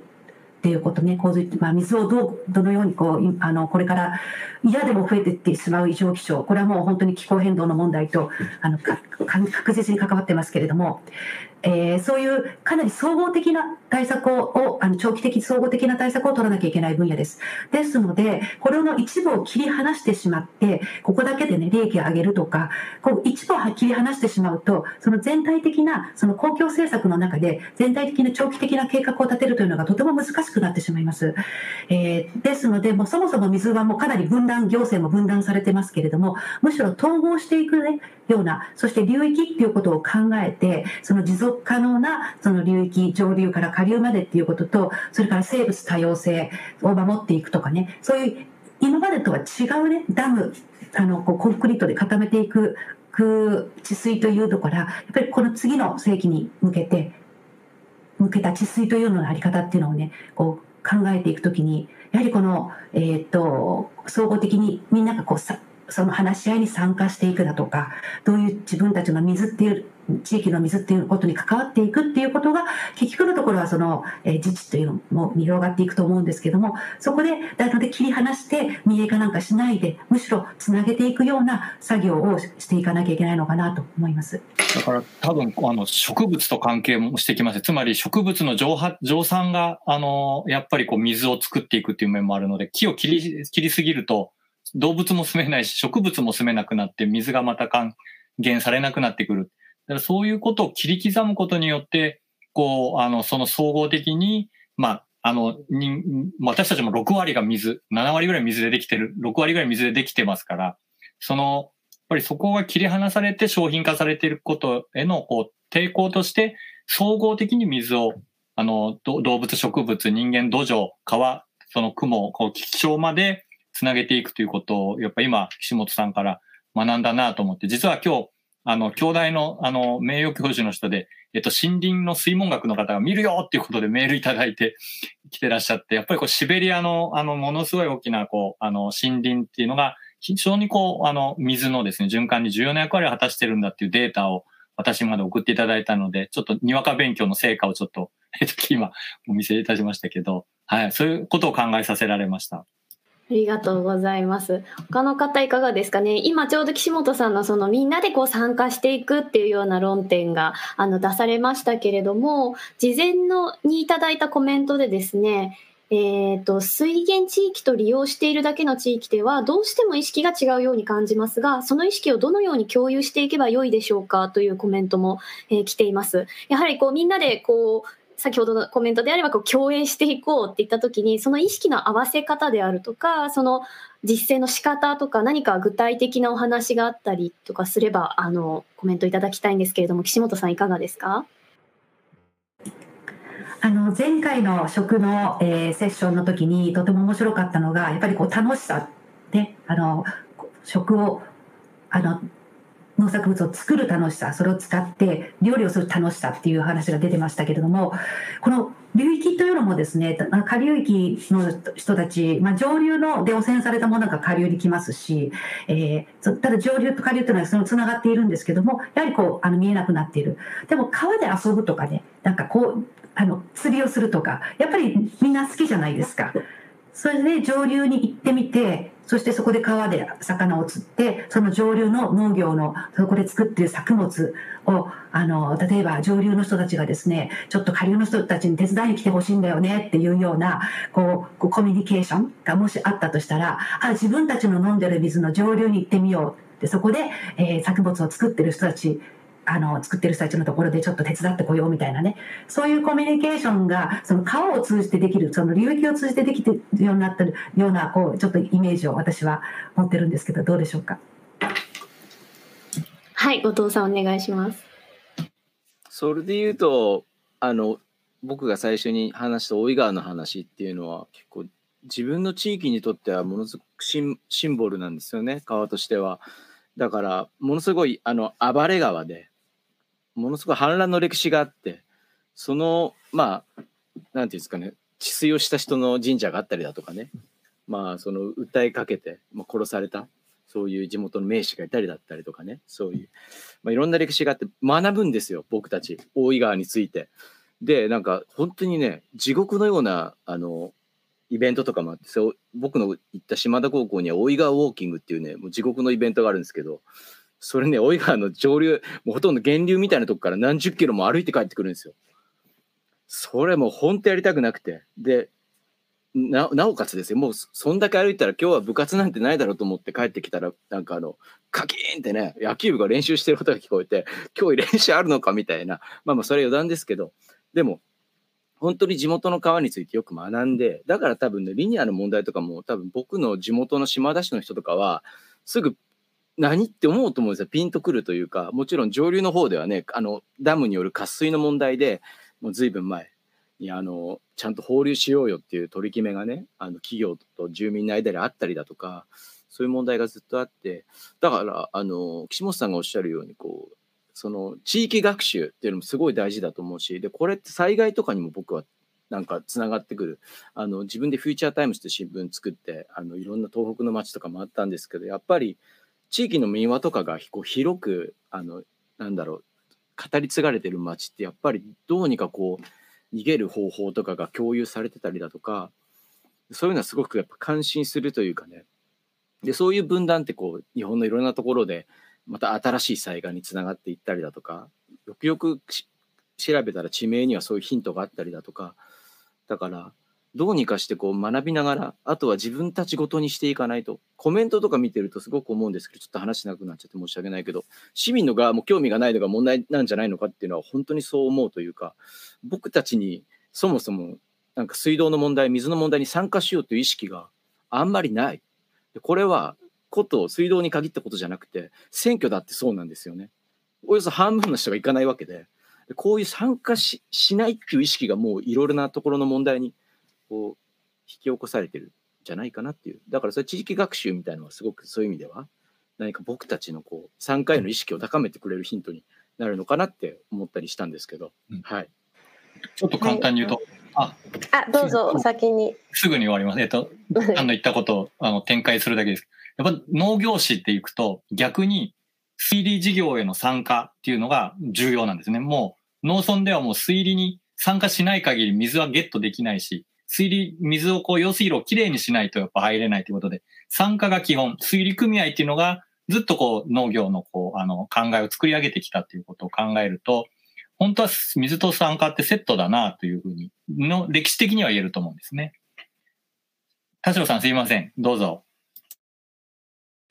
あ、いえいえ、ありがとうございます。えっと、今のお話を聞いて、特にゴッツさんのその地域のお話を聞いて思ったんですけど、この水のは、えっと、テーマは水をみんなのものにするにはっていう、まあ、大きなテーマありますけど、なんかそれってやっぱ土地への愛着が前提になってるんじゃないかなって思ったんですね。その地域に川があるとか、なんか意思決定が反映されるようなコミュニティがあるとか。で、私は、あの、こういう人多いと思うんですけど、東京で、まあ、ずっと、東京にずっと住んでいて、なんか私のものであるっていう場所とか、あの、ものがなないんですよね、本当に。例えば、えっと、自分のものだと思えるような公園とか、広場とか、コミュニティが全くない。で、もちろん今、ちあの、地方の方でも地域コミュニティっていうものがどんどんなくなってると思うんですけど、特に、まあ、東京に住んでいると、私は今、あの、住民票があると、今、たまたま住んでるとか別のところなので、まあ、選挙は住民票あるところに行くし、自分が住んでる環境は今の、あの、区、区なんですけれども、なんかどちらにもやっぱ愛着が持てないんですよね。そう、そういった時に、じゃあ私たちの水なんだから私たちが決定しようって言った時に、そのみんな、みんなの水だよねって言った時のみんなっていうのが想像もできないし、あの、なんか頭にも浮かばないっていうふうに思ってしまって、その時にこのコモンで、っていうあのコモンズっていう考え方はすごくあのしっくりくるしあのなんていうんですかね理論的にはすごくよくわかるんですけれども感覚的になかなかコモンズっていうのが入ってこない。っていうのが私の正直な感想でしてちょっと私のコモンズ理解があの間違ってるのかもしれないのでその辺ちょっと斉藤さんにお聞きしたいんですけれどもこのみんなとか共に管理するって言った時のみんなって誰ですかね？まあだからそれぐらいもう魂が包摂されてるんですよね 資本主義にそう。これ資本主義の問題なんですかね？そういうこれ資本主義の問題ですね間違いなく。つまり徹底的にもともとはみんなで管理してきたものっっていうのまあありとあらゆるもの本来はみんなで管理してきたわけですよね。土地水で食べ物をみんなで作ってってことをやってたわけですけれども、まあ、そういうのをこうひたすら分解していってバラバラにしていってですね。で市場ってのは何が違うかっていうともうお金さえ持ってればそれで何でも手に入るわけですよ。そこでもう別にしがらみもないしそこで別にお金さえあればその土地を捨てて別のところに移ってもいいしっていうのでだから本当にまあある意味気楽なわけですよね。だけど他方でその結果として私たちはやっぱり地域との関わり合いであるとかその自然との関わり合いであるとかありとあらゆるもともとあったこう社会っていうものが失われてるわけですよね。社会っていうものが市場っていうものによって入れ替わってしまったってことですね。社会ってのはもともともっといろんな多様なつながり合いがあってその中でみんなで富を管理しているわけですけれどもそれが市場に置き換わっていくとただ貨幣と商品だけの関係性っていうものに置き換わってしまっていてだから岸本さんみたいなその、ね、水で遊んでみたいな話多分東京の人たちにはでももうそんなのさえも理解できなくなっている状態。川なんて遊びに行かねえしみたいな、見てる人たちもいると思うんですよね。だからそうなってしまったところまで結構日本はねすごい来ちゃってるっていうのは感じますよね。やっぱりヨーロッパとかアメリカとかまあ私がもちろん限定的に見た範囲でしか比較はできないけれどやっぱり日本の都市部っていうのは非常にそういう意味で言うとまさに田代さんがおっしゃったような感覚っていうのが広がっちゃっている。だからなんかみんなで管理もう一回しようよって言ってもまあなんかわかるけど想像もできないし面倒くさそうだなっていうのが必然的に勝ってしまうこの感性をまあどうやって変えていくかっていうのはそうですね本当に難しい問題ですね。うんうん、コモンズって基本は争いがあったからっていうことが重要だと思うんですよ。やっぱり、うん田植えの時もすぐなくなっちゃって、でも本当夜いきなりくあのクワ持ってわってこう削ったりするというの田舎の方であったんですね。その自分の田んぼに引くためにもこう削っちゃうぐらいこう水ってやっぱ争いの源。それを防ぐためになんとかみんなこうあの半分怒りながら半分なんとかこうあのこのあの最悪の時代にならないようにっていうふうに生まれてきたのがコモンズの管理だと思うんですね。それやっぱりあの重要かなと思います。今質問見ながらあの話してたんですけど、まあ、本来はこうだったっていうのはその本来を知らない人たちに対して理解してもらうのは本当に難しい、まあ、斉藤さんのお話だと思うんですけどで、まあ、今生まれる子どもも私らでさえも本当のコモンズを果たしてどれぐらい触れ合えているのだろうかという質問感想が来てますね。こうやってまあみんなで考えることが結構コモンズの出発点である気もするんですよね。だから僕は歴史とかね、うん、あの学ぶっていうのはすごい大事だっていうのは、やっぱり今の自分たちの見てるもの以外のところへの、まあ、想像力を広げてくれるっていうのはすごい大事で、うん、あ別のやり方があるんだって別のやり方があったし、でしかもそれがもしかしたら場合によってはもっと豊かなものだった楽しいものだったかもしれないっていうのが、まあ、分かればもう一歩ね動き出すための、まあ、きっかけにはなるんじゃないかなっていうふうには思うんですけど。そうですよね岸本さん先ほど手を挙げられてましたがお願いします。はいあのーこう、一つ一つのピースを見ていくと、なんかこう、例えばじゃあ食のことも考えなきゃいけない、ゴミのことも考えなきゃいけない、水のことも考えなきゃいけないって言って、そう、なんでこんないっぱい考えなきゃいけないんだっていうようなね、すごくこう、なんだ、でも結局何も変わらないじゃんって。参加の仕方もわからないし、そんな、こう、なんていうのかな、どういう形なのかも、イメージも湧かないって、本当これが私たちの現代社会だと思うんです。で、で、やっぱりこう、なんか何か元に戻っていくイメージっていうのかな。それも、まあ、言ってしまえばその記憶すらないっていうことですよね。それで私、あの、自分が、まあ、いろいろ関わって、主に今自分が住んでる場所がヨーロッパなので、なんですけども、新しいその政治文化っていうのを作っていかなきゃいけないのかなと。私たちの生きづらさとか、こう、ですね、こう、時間を、ものすごい時間を貨幣労働のために使っていることとか、もう全然くたくたで、考える時間も選挙に行く時間もないような現実だとかそれってすごく強くあのそれからそその不満だとかでその怒りだとかでもなんかこうなんつうのかなそれをぶつける場所もないっていうようなねことと私コモンズとすごく関係がしていると思っていてもしそういうことからもっともっと解放されてみんなが普通の地域の地域のコミュニティセンターだとか広場だとかに集まって、うん。水のことだけじゃなくていろんなことを話したり作ったり交換したりするようなあのことができ始めたら、うん。まあその私たちの生きづらさっていうのとこう解放していくようなね。それはあのそういう流れをもし作っていくことができたとすれば何かこうあのこう元気が出てくるうんのかなと。でそこにやっぱり私はその地方自治とかで地地域の政治というのがすごく重要じゃないかなと思っているんです。いかがでしょうか？ありがとうございます。あの、今まさに地方の、まあ、あの、自治という話があるんですけれども、こちら実際にあの、岸本さん、あの、関わられてるんですかね？こちらのちょっと写真をご覧ください。えっと、命の水を守る全国の集い浜松というものなんですが、こちら、岸本さん、どういった関わりをされてますか？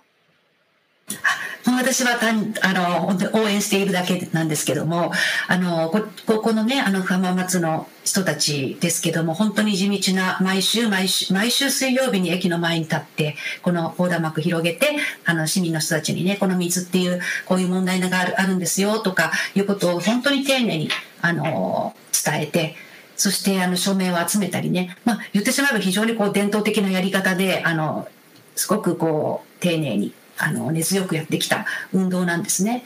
でここでまあ重要、まあ、夜日本にも世界にもいろいろなこの草の根の運動というのがあってその人たちがこうコモンズの最後の砦もう最後のあの一番なんでしょうさっき斉藤先生がおっしゃった正念場のところで頑張ってるようなケースがたくさんあると思うんですけれども、まあ、ここで私のようなこう世界の水道とかを見ていていやこんなに失敗してるよとかいやこんなあの政府が言ってること正しくないかもしれないよっていうようなこの情報ですね。情報だとかえーと考えだとかそれからレッスン教訓ですねそういうものを共有していくっていう作業それで、えーお互いが強くなっていくような部分が私はあると思っててそこにグローバルとローカルのこう運動のつながりの重要さというのがあると思うんですけどもそういった意味で私は本当に応援させてもらって、えーあのあの元気をもらっている浜松の皆さんからはもらっています。ありがとうございます。こういった、えっ、と、そうですね、市民たちの、まあ、自治、単にこう選挙によるような民主主義だけをこう政治参加っていうふうにするのではなくてですね、もっとこう地域に根付いた自主的なこう合意を目指すような立場ですよね。そのあの一つの例をあのご紹介いただいたと思いますが、こういった試みについて他の方々いかがですか？あ、藤原さん。はいあの、この、えっ、と、水道再び公営化を読んで私がすごく心に響いた概念が、アウトソーシングからインソーシングへっていう言葉ですよね。アウトソーシングっていうのは要は外部に発注すると。で、インソーシングっていうのは内部から発注していく。で、内部でそこでできるだけ賄っていくっていう、そういう自治のあり方っていうことを、まあ、定義されていて、例えば、あの、あの、フランスのグルノーブル市っていうところが、有機野菜100%の給食、学校給食をやろうと思うんだけど、EU はやっぱり、あの、多国籍、あの大きなこう、資金を持った企業も、みんな平等に入札して食料を買いたいというふうにプレッシャーかけるんだけど、ここの、えーグルノーブル氏は、なんと、それを拒否して、自分たちでやっぱりこう、有機野菜で給食を作るんだという事例が、ここに書いてあって、なんかそういうふうな、こう、あの、やっぱり農家の家計調査とかをすると結構パンとかも、あの、日本の買ってて農家の人たちも。で、そのパンは結構東京のその、えっと、メジャーのパンを買い込んでるんですよね。だったらそれを、その田舎に引っ越してきたパン屋さんが作れば、その中でお金が回っていくわけですし、あの、田舎に行けば行くほどわかるんですけど、結構いろんなものがこう、あの、えっと、ホームセンターとかですね、薬屋さんとか、外からいっぱい入ってきてる。家でさえも、その木ではなくて、そこのある、たくさんあるはずの木ではなくて、東南アジアから持ってきた木で田舎で家が建っているっていう、そういうことをね、いろいろ考えさせられる、その概念でした、岸本さんも。紹介していただいたのは。ありがとうございます。他の方いかがですか？いや私もこの間農家の人と話していてね、農家の人はだからこんなに裏山を見れば杉やヒノキが生えてるのにそうシベリアとか他の東南アジアとかから木を輸入したりだとか。で米だってこんなに余るぐらい豊かにあるのに昼飯ではラーメン食って小麦をねやっぱり小麦とかほとんどアメリカとかから来るわけですけれども輸入しているとかですね。だから実はやっぱり農村っていうかまあ田舎とかそういうところの方が実は豊かなものっていっぱいあって今のそのね有機給食って言ったって東京じゃできないわけですよね。東京ではそんな有機給食するようなものがないから。どっちが豊かなんだっていう話なんですよね。本当はね。だから貴族意識も持てるしそこで自分たちでいろんなものを作れてそこで経済を本来は回せるはずなわけですよね。ただ今のシステムがそうなってないから山崎パンをコンビニにわざわざ運んできたりだとかしなきゃいけないわけでそれが間違ってるわけですよね。間違ってるのは今のシステムの在り方であってそれをこう本当は豊かなのにそれを豊かさだと思えない今の僕らの価値観っていうのをやっぱり見直さなきゃいけないところに来てる。でも逆に言うと見直せばこっちの方がいいじゃんっていうふうに思えることもいっぱいあるだろうしある種やっぱり今回のコロナって気が付いたことっていうのはそういう都市の生活の脆弱さだし気候変動なんかの洪水とかもそうですよねああいうやっぱり昔洪水があったところに無理やりマンション建ててでもそういうところって結局また水没するわけですからそうじゃないような暮らしをやっぱりこのスローダウンっていうのを契機にして見直していくっていうそれがなんか一番始めやすい試みな気がしますけどね私は。はい後藤さん。はい。だから岸本さんの本で読んだの僕も印象的だったのはあのあれですよね恐れぬ自治体ミュニシパリズムみたいなこれってなんか僕結構ねこのコロナのあの中でいろいろ感じたのはこういろんなこう自治体によって対応が違うわけですよね。どのぐらいこう例えばライブハウスを支援するだったりだとか文化やらまあいろんなことですよね。いろんなあの生活者とかにどういう支援をしていくのかって。だから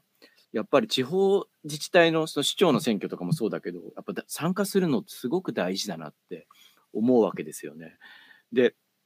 例えば僕があの震災で取材したところで岩手県の住田町って町であの震災直後にもうあの町長が先見って自分で決めてあの地元の木を使ってすぐにあの被災者用の住宅を作るんだって言って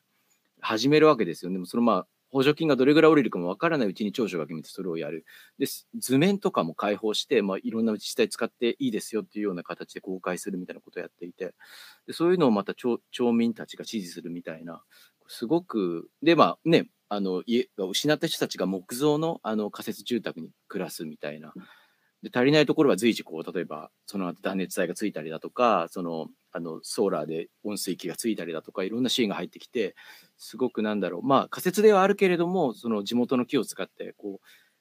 豊かな循環っていうか、まあ、思いやりみたいなものもあったりとかしてこうすごくあったかいなと思ってこうドカンとプレハブ住宅がねどこから移送してくるそういうスピード感も必要なのかもしれないけどなんかやっぱ地方自治みたいなのを僕らはちゃんと参加していかないといけないのかなっていうのは、まあ、岸本さんの本を読んで思って恐れの自治体って多分その市民が成熟していかないとその自治体も強く出れないんじゃないかなっていうところはあってその話も少し最後にしていただきたいなと思うんですけれども。りがとうございます。えっと、ミニシパリズムっていうのは先ほど、あの、下に出ましたけれども、えっと、選挙にある、まあ、政治参加だけじゃなくてですね、地域に根付いた自主的な合意形成を目指す、知見、あ、地域主権的な立場のことで、あの、岸本さんの本に詳しく書かれています。でですね、あのコメントでですでですね、えっと、水が公的に管理されてしまうと、国によってコントロールされる可能性もあると思って、その意味では市営化は個人の自由を確保するためにも必要だと思うんですが、いかがですか？という、あの、反対側、反対側というか、まあ、対比的な質問があるんですけれども、このお話、そのミニシパリズム、ちょっと言いづらいんですけど、を、あの、伺うと、これは、つまり単に公営化する単に国に任せるっていうそういう受け身的な立場では全然ないっていうことでいいんでしょうか岸本さん。はい、おっしゃる通りです。水道というのがたまたまですね、この自然独占って一つの、一つの供給者であるっていうことが多いので、えー特に都市部ではそうなので、そうなっていますけども、このミニシパリズムが大切にしている、えーことは、まあ、自治と、それからコモンズなんですね。で、コモンズの中には、電力、水道、それから食、そして住宅、このような全ての人に必要なものが入ってきます。それをどのように管理するかということですね、民主的に。で、その中で、あの、えーそういうことを大切にする政治、代表者を選んでいく。ですので、これはやっぱりこう切り離すことができない、あの、試みだと思うんですけども、おっしゃって、あの、ご質問のように、この、こう何かお任せするっていう話ではなくって、これは共に管理していくいろんな人たちが、え特に電力なんか分かりやすいんです。電力だとかインターネットだったとか。これは、あの、もちろん、あの、インターネットのための、こう、投資を、線を引いたりね、投資をするのは、あの、こうかもしれませんけども、そこに、あの、地元の、えっ、と、プロバイダーが、が、そこで供給をしたり、これは、あの、地元で、私は、こうというのを非常に広く、広く届い、あの、捉えてますので、これただ単に、こう、公とか行政ではなくって、こう、自分たちから離れたところの利益ではなくて、その地域とそこに住んでる人たちの利益をこう体現するような協同組合だとか、いろんな市民グループだとか、労働組合とか、いろんな人も含めた形の項だと思っていますので、あの、そのこう共有財をどのように、まあ、管理するか、これ一人一人の住民も含めてですね、関わっていくような仕組みというのが、この、えー領域を広げ、どうやって広げていけるのかなというふうに思っています。あの私は京都で中学校に学校給食をしようという運動にちょっと関わっているんですけどその時すごい反省したのが私たち外議会っていうとずっと国会ばっかり見てたんですよ。で国会についてはめっちゃ詳しくてなんとか党なんとか党っていうのがあってなんとかさんはどうだとか結構知ってるのに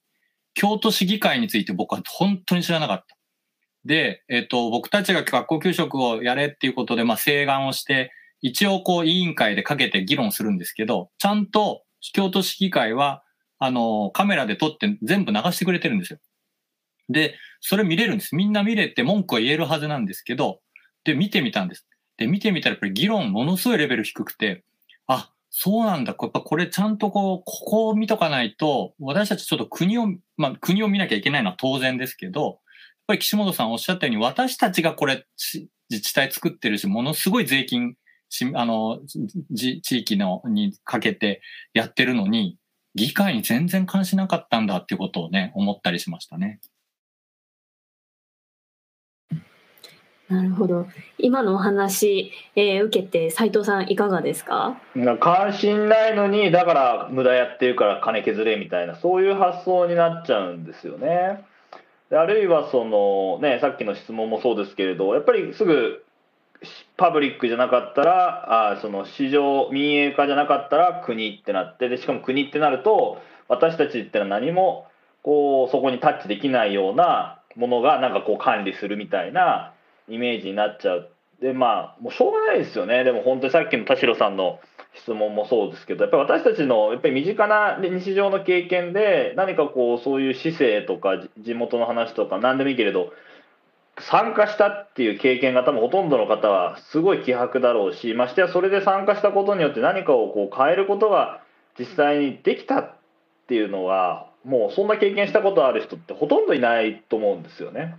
でもそれがやっぱり非常にまずくてまあそうやってなっていけばなっていくほど人々は離れていくんだけどやっぱりそこに空いた空白にですねやっぱ入ってくる、まあ、悪いやつがいるわけですよ。この悪いやつらをでもやっぱりやっつけないとあのそれでやっつけて自分たちの手元にねし取り戻していかない限りはこの悪循環がまあ続いていってしまうででまあじゃあどっからえーそこに風穴風穴開けるのかっていうのは本当に難しいですけれど、まあ、今やっぱりヨーロッパやまあでもアジアでもね韓国とか台湾とかそういう流れっていうのは非常に出てきていてで、まあ、日本でもどっからやればいいかな。まあよく岸本さんがねおっしゃってるのはその予算の一部をやっぱ市民自体がこう決定できるようにするってですね。自分たちでまあ、そのお金をどうやって町のために使うかみたいなこう裁量が与えられてこうランダムに選ばれた人たちがそういうのに決定できるとかあるとねなんか自分たちでこういうこと使っていいんだったらもっとこうしてみようとかやりたい人って出てくると思うし、まあ、あるいは今ヨーロッパで流行ってる市民議会シチズンズ・アセンブリーって言ってランダムに選ばれた市民たちがこう集まって気候変動対策についてのこう議論をしてで、まあ、それがこうある種のロードマップになっていくみたいなそういう試みとかもあるんですけれど何らかの形でやっぱり私たちはこう選挙に行くしかも国政選挙に行くっていうこと以外のところに新しい回路を開いていくっていうのはやらなきゃいけないですよね。ありがとうございます。え今言っていただいたその、えっと、顧問に関して、あの、私たちたくさん議論してきたんですけれども、えっと、斎藤さんがちょうど新しい本を、えっと、出されてですね、えっと、画像出ますでしょうか。こちらですね。えっと、人申請の資本論という、えー、っていうふうにお読みしていいんですかね、の集英写真賞の本なんですけれども、こちら、え顧問についてこうどう考えていければいいかっていうようなことのヒントも書かれているんでしょうか、斉藤さん。もうすべての今日の話の答えがここには書いてあると言っても過言ではないと思うんですけど、あの、まあ、一つそういう、今、どうしたらいいのかなとか、でも何もやっても変わらないんじゃないっていうふうに、まあ、感じてしまう人がとても多いと思うんですけれども、まあ、ぜひそういう方にこそ読んでいただいてやっぱり一緒にこう社会を変えていこうっていうようなこう勇気づけになるような本として書いたのでぜひお願いいたします。なんか番宣みたいになって最後に。はい。ぜひお手に取ってみていただければと思います。はい。ということで、えっ、ー、と、時間ももう、えっ、ー、と、過ぎてきてしまっていて、長い間皆さんご視聴ありがとうございます。えー、最後にですね、お一人ずつ、えっ、と、一言いただきたいと思います。えっ、と、最初にどなたから言ってもいいですか？後藤さんとか大丈夫でしょうか？よろしいでしょうか？はい。いや、すごく、あのね、シリーズになってきてますけど、まあ、本当に、ゴミ、食、水とね、やっぱりこう、自分たちの知らないところでいろんな搾取に関わっていることもあるし、あとはやっぱり最終的にはいろんなことに参加していくこと、なんかほっといたら、まあなんか世の中は回ってるように思うんだけど、僕たちはその関わりの一部であって一人の市民としてそこには絶対接続していて、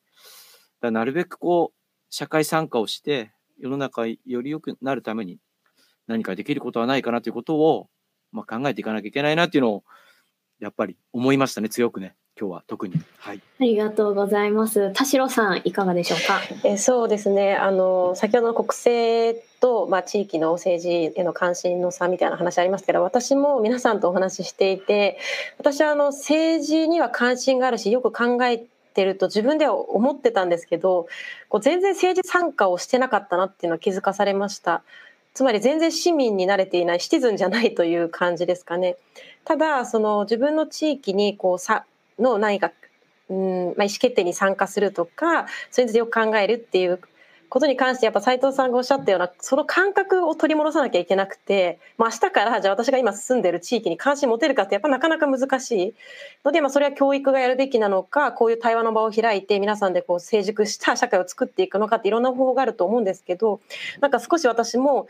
あのなんか反省を込めて 考えなきゃいけないなっていうのはすごく今回思いましたあとはその水っていうのは誰のものかって言ったらこの地域のものだったり私たちのものであるっていうのは本当に前提で、まあ、企業のものでもないし国のものでもないと思うんですけど一方でなんか地球のものであるっていうもっと大きな視点からも語れるのかなっていうふうには思いました。でなんか地球市民であるっていう感覚はなぜか私にはすごいあってなんか土地は有限だし水も有限だし資源も有限だからなんか全員で守んなきゃいけない。でなんかどっかだけこうそれがあの手に入りやすくてどっかだけがアクセスしにくいっていう状態が不正義であるっていう感覚はすごいあるんですね。なんかそういうなんか地球市民としてのこう有限的な資源をどう管理するかっていうなんかみんなっていうのをなんか地球全員みたいに広げてあの考えるっていうこともちょっとしてみたいなっていうふうに今回思いました。えっと D の宣伝って今していいんですか？最後にしますか、はい、お願いします。はい。えっと D あの2021というイベントを、まあ、3月に向けて準備してるんですけれども、えっと、ホームページがあります。えっ、と、そうですね。で、ホームページでは、あの、一番上に今、ダイアローグというページに飛べるようになっていまして、あの、これは1回目のゴミと資本主義の前編が公開されています。で、後編も今日公開されるんですかね。されるのかな？まあ、近々公開されると思うので、あの、議論が、あの、1時間議論、1時間半ですかね見るのは結構大変だと思うので皆さんここからもぜひあの読んでください。あの今日の配信も後でまとめてあの少し要約して、えーっとホームページに載ります。さらに、まあ、えっと寄付をあの集めていたりあの私今日あの T シャツの宣伝をしようと思って D の T シャツ着てきたんですけどなんか黒すぎて全然わかんないと思うんですここに一応 D Dignity とかまあ、デモクラシーとか書いてある T シャツを着てるんですね。で、これもあのホームページからチェックできると思うので、ぜひ皆さんよろしくお願いします。はい、以上です。はい。ありがとうございます。えっと、では、えっと、D メンバーということで、私からも一言、えっと、簡単にお話しさせていただきます。えっと、皆さんとですね、あの、ミュニシパリスト、ミュニシパリズムのことをお話しできて、その、やはり、こうただただこう政府に任せるんじゃなくて地域でみんなでこう合意形成をしていこうっていうこと非常に重要なんですけども同時にその難しさっていうこともお話に上がったと思います。であの私と田代さん最初にちょっとお伝えしましたけど哲学対話っていう活動をしていてですねやっぱりこういう運動がなかなか広がらないのはそもそもこう話し合いの文化っていうのが非常に欠如しているんじゃないかっていうようなあの観点を持っていてですねでやっぱりそれってこうや人が集まる時って基本的にリスクがあるので集まるわけでで議論になって対立になりがちなんですけれどもそこでこうそもそもじゃあちゃんと話すというかちゃんと物事を一緒の一緒になって一つの物事についてきちんと話す対話するっていうようなことが、まあ、重要だというふうに思ってあの私自身もいろんなちあの地域でですね哲学対話の活動してるんですけどもやっぱりこの水の問題もですねその民営化するのかどうするのかっていうこうどっちか二項対立とかすべきすべきでないっていうことにいきなり入ってくるんじゃなくてまずはこう抽象的な問いから入ってみるそこでこうそういうことによってあまりなんていうんですかね対立が起きない利害対立が まずは起きないような仕方で多分水ってそもそも私たちにとってどういうものだろうとかあのそういった観点から入ってですね、えー徐々に対話していくっていうことが必要なんじゃないかなっていうのはお話を伺っててより思うように、えっとなりました。なので、まあ、こういったあのあのダイアログっていうことで対話っていうふうに設定させていただいてますけども、こうやって話すこと自体も、私は、あの、きちんとした参加の仕方だと思ってます。もちろんそれで満足したら当然いけないんですけれども、あの、話したり考えたり、皆さん YouTube でたくさんコメント書いていただきましたけれども、これも本当に参加っていうことなんじゃないかなっていうのを、あの、思っています。はい、ありがとうございました。では、えっ、と、斉藤さん、お願いします。はい。まあそのね田代さんのさっき地球の話ありましたけれど要するに地球っていうのが私たちにとっての大きなコモンなわけですよね。ででもそれをこう特定の企業のもの特定の、えー人々のものっていうふうにどんどん切り刻んでいってしまったのが、まあ、この間の資本主義であってで、まあ、私たちはね日本っていう特に経済大国に生まれて、まあ、その恩恵を大きく受けてきた側だったわけですけれどやっぱりもうちょっとそろそろそれにも限界が来ている。つまりこうやってそういう生活を続けていると、まあ、水も枯渇してくるし今回のようなパンデミックも起きるし、まあ、気候変動っていう形でスーパー台風とか洪水だとか川の氾濫だとかいろんな問題がまあ起きるようになってきてでそうなってくるとまたその時には弱い立場の人たちがまあ切り捨てられていく。日本の中でもまあお金のない人とか高齢者の人とかいろんな人たちがまずは弱い人たちからだんだんと、えー周辺化されていくような分断社会になっていってしまうっていうことですよね。だからまあそういうところを見直していこうっていうのがこのコモンの基本的なアイディアでででもじゃあいきなり地球っつうわけにいかないのでやっぱり身近な水とか食料とか、えーゴミとか、まあ、そういった問題から一個一個考えて自分たちで何かそれをもう一回違う形で管理する方法ってのはないだろうかっていうこれすごいクリエイティブな試みなんですよね。新しい今までないような形でだって別にあの江戸時代に戻りたいわけじゃないじゃないですかぶっちゃけもっと新しくなんか楽しいことしたいわけででもそれをクリエイティブにならなきゃいけないんだけれどやっぱりね後藤さんもクリエイティブになるってすげえ難しいじゃないですかこれ論文書くのとか音楽作ったりするのと同じででもクリエイティブに顧問を管理するっていうのは多分すごい難しいんですよね。私たちは本当にそれに関しては凡人以下になり下がってすごいつまんない人間になってるわけですよね。市場に任せとこうぜっていうことしかない。だからもう一回でも本当にクリエイティブにならなきゃいけなくて多分そういうのに才能が長けてる人っていうのも